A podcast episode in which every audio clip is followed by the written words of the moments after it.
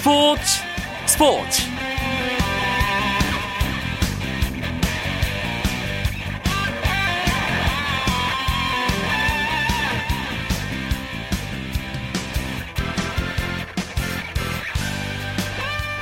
안녕하십니까. 목요일 밤 스포츠 스포츠. 아나운서 이광용입니다.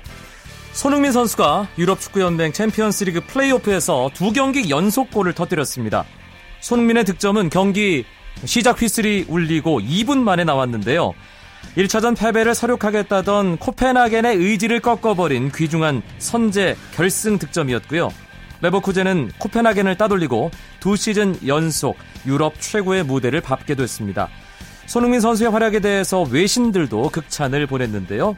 특히 분데스리가 공식 홈페이지는 레버쿠젠의 승리 소식을 첫머리에 걸고 독일어 버전에는 동료들 속에 활짝 웃고 있는 손흥민의 얼굴을 전면에 내세우기도 했습니다. 손흥민 선수의 상승세가 정규리그까지 이어지길 기대하는 마음으로 자세한 이야기 잠시 후에 목요일의 남자와 나눠보겠고요. 인천 아시안 게임 이야기를 전하는 정현숙의 스포츠 다이어리도 준비하고 있습니다. 잠시만 기다려 주십시오. 먼저 프로야구 경기 상황을 비롯한 주요 스포츠 소식부터 정리해 드립니다.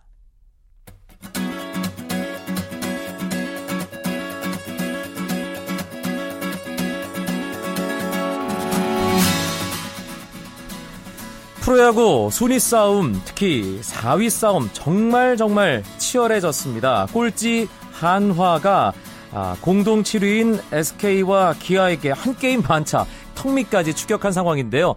그래서 오늘부터 시작되는 아, 목금 2연전 아, 정말 정말 야구 팬들에겐 큰 관심사입니다. 먼저 잠실로 갑니다. 삼성과 두산의 경기. 아, 삼성은 선두, 두산은 지금 6위로 살짝 밀린 상황. 하지만 5위 아, 롯데와는 승차가 없고요. 4위 LG 3게임 차로 추격하고 있죠. 삼성킬러 니퍼트를 선발로 내세웠습니다. 그리고 니퍼트가 잘 던졌습니다. 6이닝 1실점 아, 했고요. 아, 지금은 윤명준, 함덕주에 이어 정재훈 선수가 마운드에 있는 두산입니다. 스코어 6대 2로 두산이 넉 점 앞서가고 있고요. 두산의 홍성훈 선수는 오늘 삼성 선발 윤성환 선수를 상대로 1회 기선을 제압하는 투런 홈런 18호 홈런을 아, 기록했습니다. 8회 초 삼성의 공격이 진행 중인 상황, 두산의 넉점 리드, 잠실구장 상황이었고요. 사직에서는 4위 경쟁의 한가운데 있는 기아와 롯데가 충돌했습니다. 7회 말 상황인데요. 롯데가 기아에게 6대5 한 점 차로 앞서가고 있습니다. 기아의 선발 송은범 3이닝 4실점 일찍 마운드에서 내려갔고 롯데의 선발 송승준 선수도 5이닝 5실점 썩 좋은 어, 모습은 아니었습니다. 이 경기는 좀 더 지켜봐야 될 것 같고요. 문학구장 역시 4위 싸움으로 걸려있는 두 팀입니다. LG와 SK의 대결인데요. 이 경기는 홈팀 SK가 앞서가고 있습니다. 4대1 석점 리드한 상황. 원정팀 LG의 9회 초 정규 이닝 마지막 공격 진행 중이고요. SK의 에이스 김광현 선수가 오늘 선발로 나와 잘 던졌습니다. 7이닝 1실점. 일단 승리 투수의 조건을 갖춘 채 전유수에 이어 윤기련 선수가 경기를 마무리하기 위해 SK 마운드에 있습니다.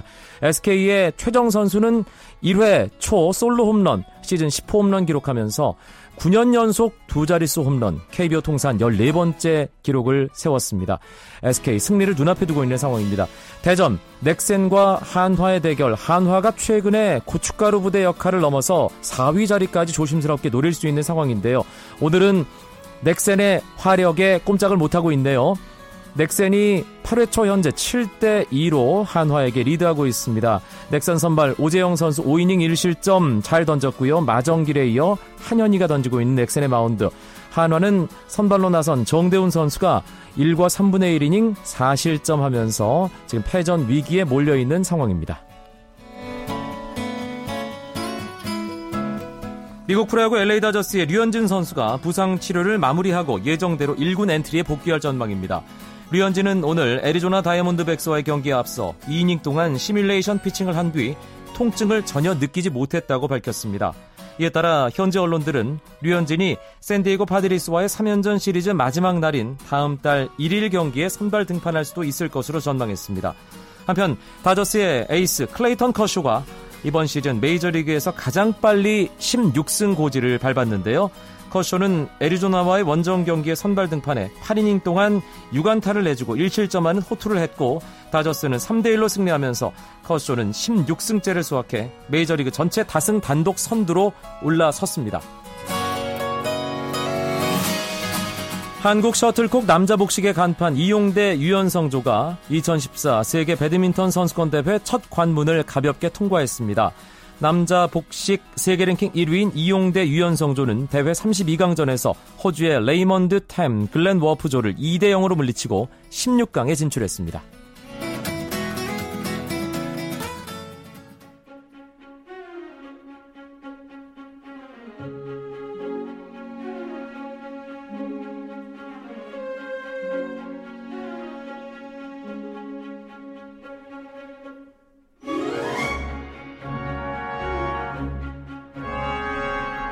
KBS 스포츠 취재부의 정현숙 기자와 함께하는 인천 아시안 게임 이야기 정현숙의 스포츠 다이어리 시작합니다. 정 기자 어서 오세요. 네, 안녕하세요. 오늘은 펜싱 대표팀 이야기를 준비하셨다고 들었습니다. 네, 네. 미디어 데이 가졌는데 금메달 7개를 목표로 밝혔군요. 네, 광저우 때 우리가 12개 중에서 7개를 땄었는데 이번에는 그 이상을 목표로 하고 있습니다. 네. 뭐 아시아 선수권에서 우리가 무려 9개를 따냈었거든요. 불가능한 목표는 아니라고 생각을 하고 이 펜싱 대표팀이 얼마나 독하게 훈련을 하고 있냐면 어제가 수요일이잖아요. 네. 이 수요일 오전은 유일하게 선수들이 그런 훈련이 없는 날인데 미디어 데이를 하면 인터뷰도 해야 되고 뭐 카메라 플래시도 터지고 훈련에 방해가 되니까 그렇죠. 어, 유일하게 없는 그 타이밍에 맞춰서 미디어 데이를 진행할 정도로 아하. 정말로 독하게 훈련을 하고 있었습니다.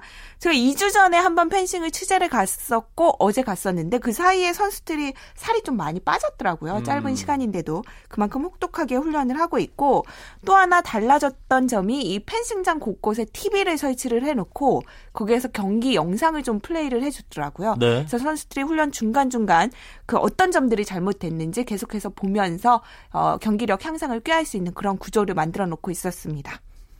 역시 남현희 선수에게 가장 관심이 가는 건 어쩔 수가 없네요. 네, 그렇죠.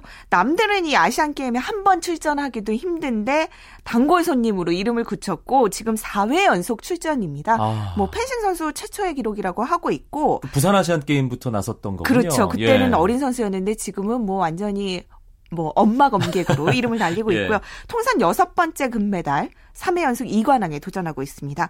남현희 선수 말로는 네 번째지만 오히려 마지막이니까 오히려 초심의 마음으로 도전을 하겠다 이런 얘기를 했고 남현희 선수가 99년에 처음에 태능에 입촌을 했다고 하는데 당시에 나이가 너무 어려서 주변에서 비판을 받아서 좀 쫓겨났 듯이 태능을 나왔었고 좀 더 나이가 어 좀 찬 이후에 다시 입촌을 해서 계속해서 선수 생활을 훈련을 하고 있다고 하거든요. 지금 15년이 됐으니까 그러게요. 얼마나 이 태능에서 음, 잔뼈가 굵은 선수인지를 알 수가 있고 태능 생활로는 뭐 어, 여성 선수 가운데는 가장 길지 않을까. 맏언니 중에 맏언니가 네, 아닐까. 그런 예. 생각이 저도 들고 있고요. 예전에 성형 파문도 겪었었고 또 뭐 결혼도 하고 아기도 낳고 또 지난 5월에는 전방 십자인대가 또 파열이 되는 그런 큰 부상을 당했었는데 아시안 게임을 마지막이라는 생각으로 수술도 안 하고 지금 훈련에 임하고 있다고 합니다. 정현숙 기자가 엄마 검객이라는 표현을 썼습니다. 네네. 아이를 출산한 후에 복귀를 해서 다시 아시안 게임을 준비합니다. 참 남현희 선수 대단하네요. 그렇죠. 보통은 여자는 약하다, 그러나 엄마는 강하다 이런 말이 있잖아요. 근데 남현희 선수가 여자일 때도 그렇게 강했었는데 엄마일 때는 더더욱 얼마나 강하겠습니까? 딸 이름이 하이거든요. 남현희 선수가 금메달을 따서 꼭 하이의 목에 금을 걸어주고 싶다 이런 얘기를 했습니다. 근데 보통 이제 얘기를 들어보면 출산하고 복귀하는 게 부상을 당해서 수술하고 재활하는 것보다 100배는 더 힘들다는 얘기를 많이 한다고 해요. 전체적으로 이 여성들이 아이를 출산하고 나면 온몸에 어떤 뼈 마디마디가 살짝 그렇죠. 살짝 벌어지는 그런 네. 현상이 일어나잖아요. 그렇죠. 체질도 뭐 변한다는 얘기도 많이 하고 특히 이 복근의 힘이 없어지면서 훈련할 때마다 많은 고통이 따른다고 하거든요. 아... 근데 이제 이 남현희 선수는 출산을 하고 4개월 만에 국가대표 선발전에 나서서 다시 복귀를 했습니다. 아, 대단합니다, 정말. 네, 진짜 대단한 선수고 이 남현희 선수가 가장 힘든 점은 아이를 못 본다는 점을 꼽더라고요. 아무래도 태능에서 선수 생활을 하다 보니까 그렇겠죠. 예, 그 점이 제일 힘들고 다만 이제 동생과 어머니가 그 아기의 하이의 그런 동영상을 보내줘서 그런 것들을 쉬는 시간에 보면서 좀 아쉬움을 달래고 있다 이런 얘기를 했습니다. 최근에 펜싱 대표팀이 다양한 방식의 훈련을 하고 있다고 들었습니다. 네네. 어떤 훈련들인가요? 이른바 뭐 스포츠 과학을 펜싱에서도 도입을 한 건데 체육과학 연구원 박사님 얘기를 들어보니까 이 훈련도 좀 유명한 선수들 그러니까 금메달 리스트 잘하는 선수들이 잘 해낸다고 하더라고요. 그래서 펜싱에서 그런 중심을 잡는 밸런스 트레이닝 같은 것들이 있었는데 이 큰 널빤지 같은데 선수가 올라서서 균형을 유지하는 거였거든요. 네. 얘 제일 잘하는 선수가 누구였을까요? 김지현 선수 아닐까요? 이 희한하게도 남현희 선수가 아 남현희 네, 선수. 남현희 네. 선수가 계속 오히려 남현희 선수 얘기했는데 왜 저 김지현 선수 이름이 튀어나왔을까요? 미녀라서 네 어쨌든 이 남현희 선수가 가장 그 좋은 성적을 냈다고 네. 하는데 이 단신이라서 그런지 균형이 오히려 아래쪽에 있으면서 중심이 좀 네, 낮으니까요. 그런 식으로 주, 균형을 잘 잡았다고 하고 또 하나 특이했던 점이 스텝 트레이닝이라는 훈련을 최근에 새로 시작을 했거든요. 얼핏 보면 이게 음악을 틀어놓고 하는 에어로빅하고 비슷한데 그 옆에서 보면 또 꽃게가 이동하는 것처럼 팔과 음. 다리의 그 균형을 맞추면서 하는 그런 훈련을 도입을 했습니다.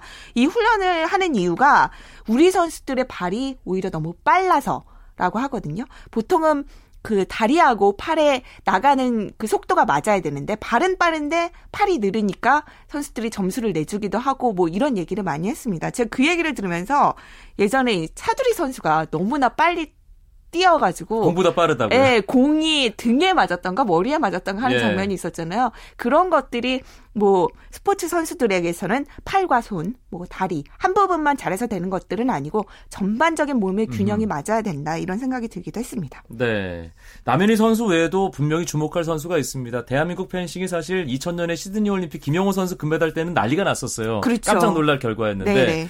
런던 올림픽 때 너무 잘해버려 가지고 기대치가 한껏 높아진 게 사실이거든요. 네네, 제가 런던에 펜싱 담당을 했었는데 정말 끝나자마자 바람같이 IBC로 달려가서 매일 리포트를 했던 생각. 생각이 납니다. 그만큼 성적이 좋았었거든요. 네. 아까 말씀하셨던 김지현 선수 같은 경우는 아시안 게임 이번이 첫 출전입니다.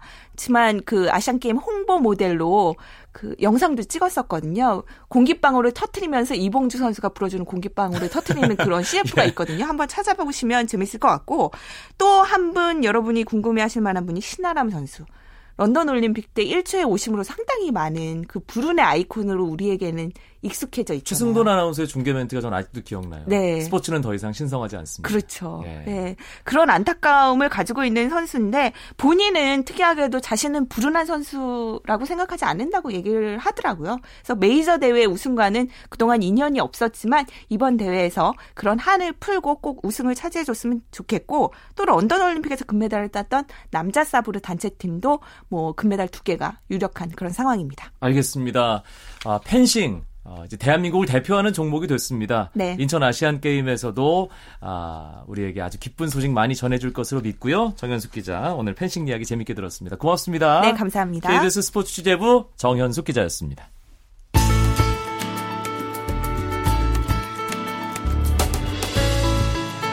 스포츠가 주는 감동과 열정 그리고 숨어있는 눈물까지 담겠습니다. 스포츠 스포츠 이광용 아나운서와 함께합니다. 이제 목요일의 남자와 함께할 시간입니다. 박찬아 KBS 축구 해설위원과 해외 축구 이야기 나눠봅니다. 어서 오세요. 네, 안녕하세요. 손흥민 선수는 어, 저희 목요일에 코너 있는 걸 아나 봐요. 예, 골을 꼬박꼬박 넣는데요. 네, 손흥민 선수가 지난주에도 득점을 했는데 이번 주도 또 골을 터트리면서 레버쿠젠이 챔피언스리그 본선에 진출하는데 정말 큰 공을 세웠습니다. 시작하자마자 나왔어요. 네, 전반 2분이었죠. 그러니까 1분 조금 넘어가는 시간에 볼을 커팅하고 그 공이 다시 스테판 키슬링에게 연결된 다음에 키슬링 선수가 수비 뒷공간을 바로 그러니까 커팅한 다음에 바로 파고들었던 손흥민 선수에게 원터치로 패스를 했거든요. 그래서 손흥민 선수가 끌고 들어가면서 아주 강하게 왼발 슈팅을 시도했는데 뭐 아주 깔끔하게 들어갔습니다. 손흥민 선수가 시즌 초반부터 아주 뛰어난 결정력을 보여주고 있습니다. 사실 어, 첫 출발 조금 뭐 더딜 수도 있고 아시안 게임 관련해서 논란도 있었고 그래서 걱정하는 사람들이 있었는데 뭐 아주 잘하고 있거든요. 네. 음, 프리시즌에 손흥민 선수가 나름대로 운동을 열심히 했기 때문에 뭐 이런 결과가 났다고 볼 수가 있겠고요. 네. 그리고 슈미트 감독이 새롭게 레버쿠젠에 부임하면서 레버쿠젠이 변화가 있어요. 그러니까 전방 압박이 아주 강하게 들어가면서 공을 뺏어내면은 아주 간결한 타이밍에 공격을 마무리 짓고자 하거든요. 음. 근데 공격 타이밍들이 보면은 그 이전에는 스테판 키슬링 선수에게 아주 많은 부분들이 맞춰져 있었는데 이제 키슬링 선수가 상대 수비를 가운데로 좀 모아주면 뒷공간은 손흥민 선수라든가 또 오른쪽에 있는 벨라라비 같은 선수들이 침투에 들어가고 새롭게 영입된 찰라노글루 선수가 패스를 하는 그런 형태로 많이 가거든요. 네. 그리고 손흥민 선수의 위치 자체가 그 이전에 히피아 감독 시절보다는 측면에서 중앙 쪽으로 많이 이동을 했습니다. 그 키슬링과 약간 투톱처럼 네, 서는군요. 거의 그렇게 예. 움직이는 모습도 많이 볼 수가 있기 때문에 손흥민 선수가 지난 시즌보다는 중앙에서 본인의 장기인 양발 슈팅을 시도할 수 있는 기회가 좀 더 많이 늘어났어요. 음, 그렇다면 골 수도 예년보다 많아질 수 있겠네요. 네, 가능성은 있는데 이제 한 가지 변수가 있다는 것은 손흥민 선수가 아시안 게임은 가지 않지만 아시안컵 차출이 아하. 유력하고요. 네, 그리고 아무래도 이렇게 초반부터 또 좋은 모습 보이게 되면은 지난 시즌에도 골을 많이 넣고 상대 수비수들이 손흥민 선수에 대한 견제가 좀 더 많이 들어가게 될 거예요. 그렇겠죠. 그렇다고 봤을 때는 그런 것들을 또 이겨내느냐의 여부에 따라서 득점 수는 올라갈 수도 있고 어, 지난 시즌과 뭐 동일하거나 그렇게 갈 수도 있습니다. 음, 이렇게 레버쿠젠이 코펜하겐을 제치고 어, 2014-2015 UEFA 챔피언스리그 본선에 합류했습니다. 아, 플레이오프에서 또 어떤 팀들이 본선행 확정지었죠? 네, 플레이오프는 레버쿠젠을 제외하고 모두 아홉 팀이 뭐, 플레이 어, 챔피언스리그 본선에 올라갔죠. 제니트, 아포엘, 바테, 마리보르, 포르투 이 다섯 팀이 첫날 챔피언스리그 본선에 합류했고요. 그리고 오늘 새벽이었죠. 아스널과 아슬레틱 빌바오, 말뫼, 루도고레츠 같은 팀들이 마지막 티켓을 손에 쥐었습니다. 그렇다면 이제 조별로 나눠서 경기를 치르게 되는 본선 32개 팀 모두 확정된 거죠? 네, 그렇죠. 이미 22개 팀이 올라가 있었고요. 10개 팀이 오늘 새벽에 다 결정이 됐으니까 32개 팀 완성이 됐고 지난 시즌 우승팀 레알 마드리드 비롯해서 바이에른 뮌헨, 뭐 첼시, 바르셀로나, 맨체스터 시티 이런 팀들이 다시 한번 유럽 정상에 도전합니다. 조편성 또 궁금한데요. 죽음의 조는 어떤 조가 될지 뭐 이런 것들 여러 가지 아, 유럽 축구 좋아하시는 분들은 관심을 기울이실 텐데 시드가 배정이 됐어요. 네, 톱시드도 발표가 됐습니다. 톱시드 8개 팀이 레알 마드리드, 바르셀로나, 바이에른 뮌헨, 첼시, 벤피카, 아틀레틱 마드리드, 아틀레티코 마드리드, 아스널, 포르투 이렇게 8팀이거든요. 네. UEFA 랭킹을 토대로 8팀을 뽑았기 때문에 아틀레티코 마드리드가 최근에 유로파리그 우승도 있고 지난 시즌에도 챔피언스리그 결승 가면서 톱시드 이번 시즌에 받았습니다. 어, 아틀레티코 마드리드 이번 시즌 어떻게 될지 궁금한데 이렇게 8팀이 됐고 가장 약한 팀들이 이제 4조에 있어요. 그런데 포트 4에. 4조에도 네. 결코 만만하지 않은 팀이 이름이 보여요. 두 팀이 있습니다. AS 로마랑 모나코가 있는데요. 이 두 팀은 최근에 챔피언스 리그를 못 나갔기 때문에 유럽 대항전에서도 약간 떨어져 있었기 때문에 이 팀은 포인트가 없어서 4번 시드에 배정이 돼 있거든요. 그래서 이번 시즌에 죽음의 조가 결정이 된다면 결국은 이- AS 모나코나 그 AS 로마가 로마, 네, 속하는 팀이죠. 속하는- 네, 그리고 그런데 3번에도 그렇죠. 만만치 않은 그러니까 어마어마한 팀. 1번 시드에 있는 팀들은 어느 팀이나 가도 뭐 다 어려운 팀이니까요. 그렇다면 박찬하 위원이 아 이건 정말 초죽음의 조다. 이런 조 한번 예상해 볼까요?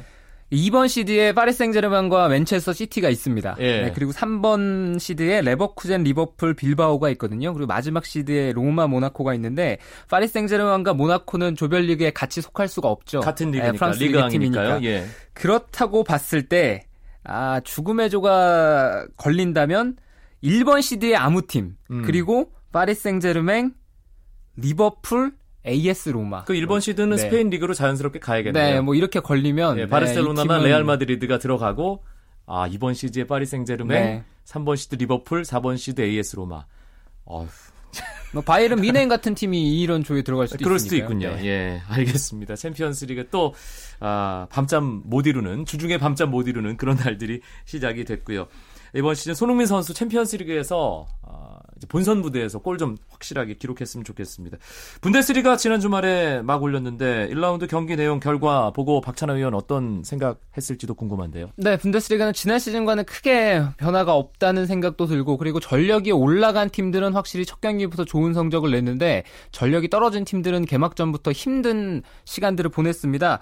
바이에른 미넨이 이번 시즌에 변화의 폭이 좀 있죠. 시스템 자체도 4-3-3에서 3-4-3으로 바꿔가고 있고요. 또 선수들도 새롭게 보강이 되면서 초반에 경기력을 유지하는 데 있어서는 시간이 좀 필요하다. 이런 것을 보여주면서 볼프스 브라카의 경기를 참 힘겹게 끝냈습니다. 2대1로 이기긴 했지만 미넨에게는 만족스러웠던 경기 같진 않고요.